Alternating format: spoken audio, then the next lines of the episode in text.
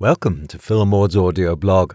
I'm Phil, and this week we're talking about how listening without giving advice is good for your relationships.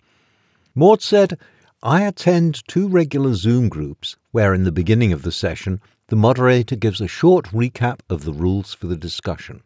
Basically, we are reminded that we are just listening, not debating, not fixing, not solving, just listening just listening. But what does that actually mean? We've spoken a number of times about active listening, where you mirror back to the person what you heard them say.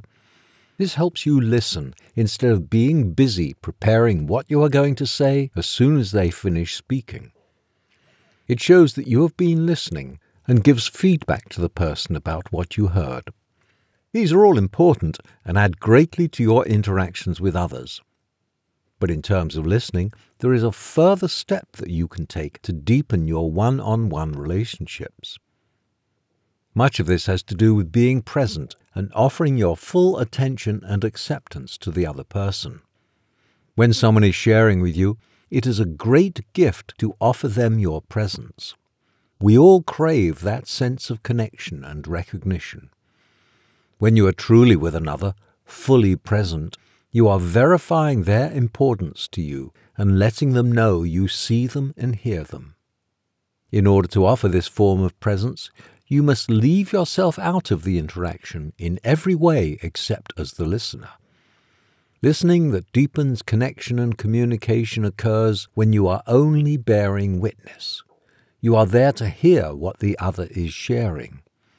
We all tend, too often, to insert ourselves our thoughts, our opinions, our suggestions, our solutions. There are many ways this happens. You mean well and wish to offer help or advice to the other person. You want to fix them or the situation being described. You want to change their feelings to those that you think would be more positive for them.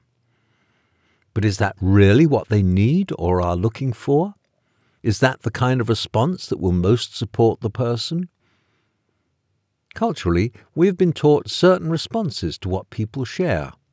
Often, men have been raised to feel they are supposed to fix and repair things, including people's problems, and women to take care of wounds and hurts and make them better. And yet, that is often not what is being sought. How do we know what someone is looking for? One way is to ask, Do you want me to help you solve this or cheer you up, or do you just want me to hear what you are saying?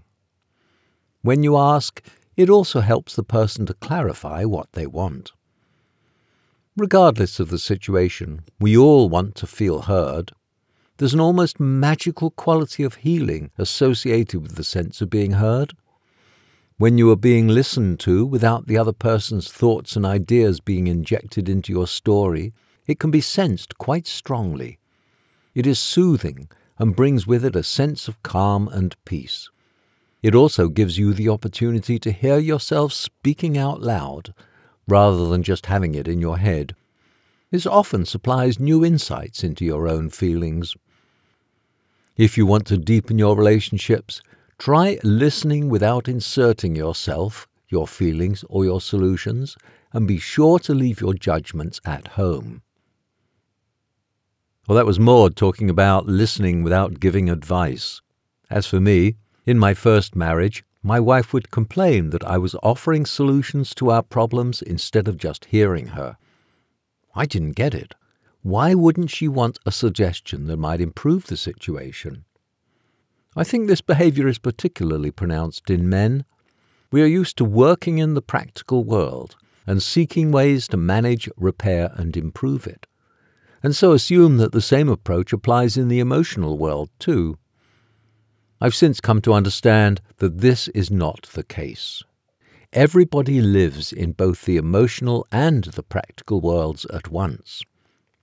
When someone describes a problem, we might try to help them by offering advice, cheering them up, or telling them that they could see things differently by reframing the situation. Sometimes help is welcomed. People in a funk may appreciate the hand up, or you may suggest something they hadn't thought of. Sometimes it's hard to hear, and sometimes it is received as a denial of their reality. You're cancelling out how it is for them by injecting your voice. And sometimes this is distracting because they are processing the situation. And when there is another voice in the room, there is that much less chance that they will be able to hear themselves. At the very least, wait until their intensity subsides before responding. You can't always tell what the other person wants, so when in doubt, ask them if they want suggestions or just to be heard. Listening in this way is similar to what we've said about fully hearing your partner when you're both making decisions and resolving issues. Just listen and give the other person your full attention without interrupting or planning a response. But listening like this does more than just not interfering with their emotional position. I'm sure you can tell the difference between when someone is paying attention to you and when they're distracted by the TV, the menu, or the people at the next table. When you pay full attention to someone talking about their problem, they feel heard, seen, and recognized, and this has a healing quality all on its own because it reminds them that we are all connected.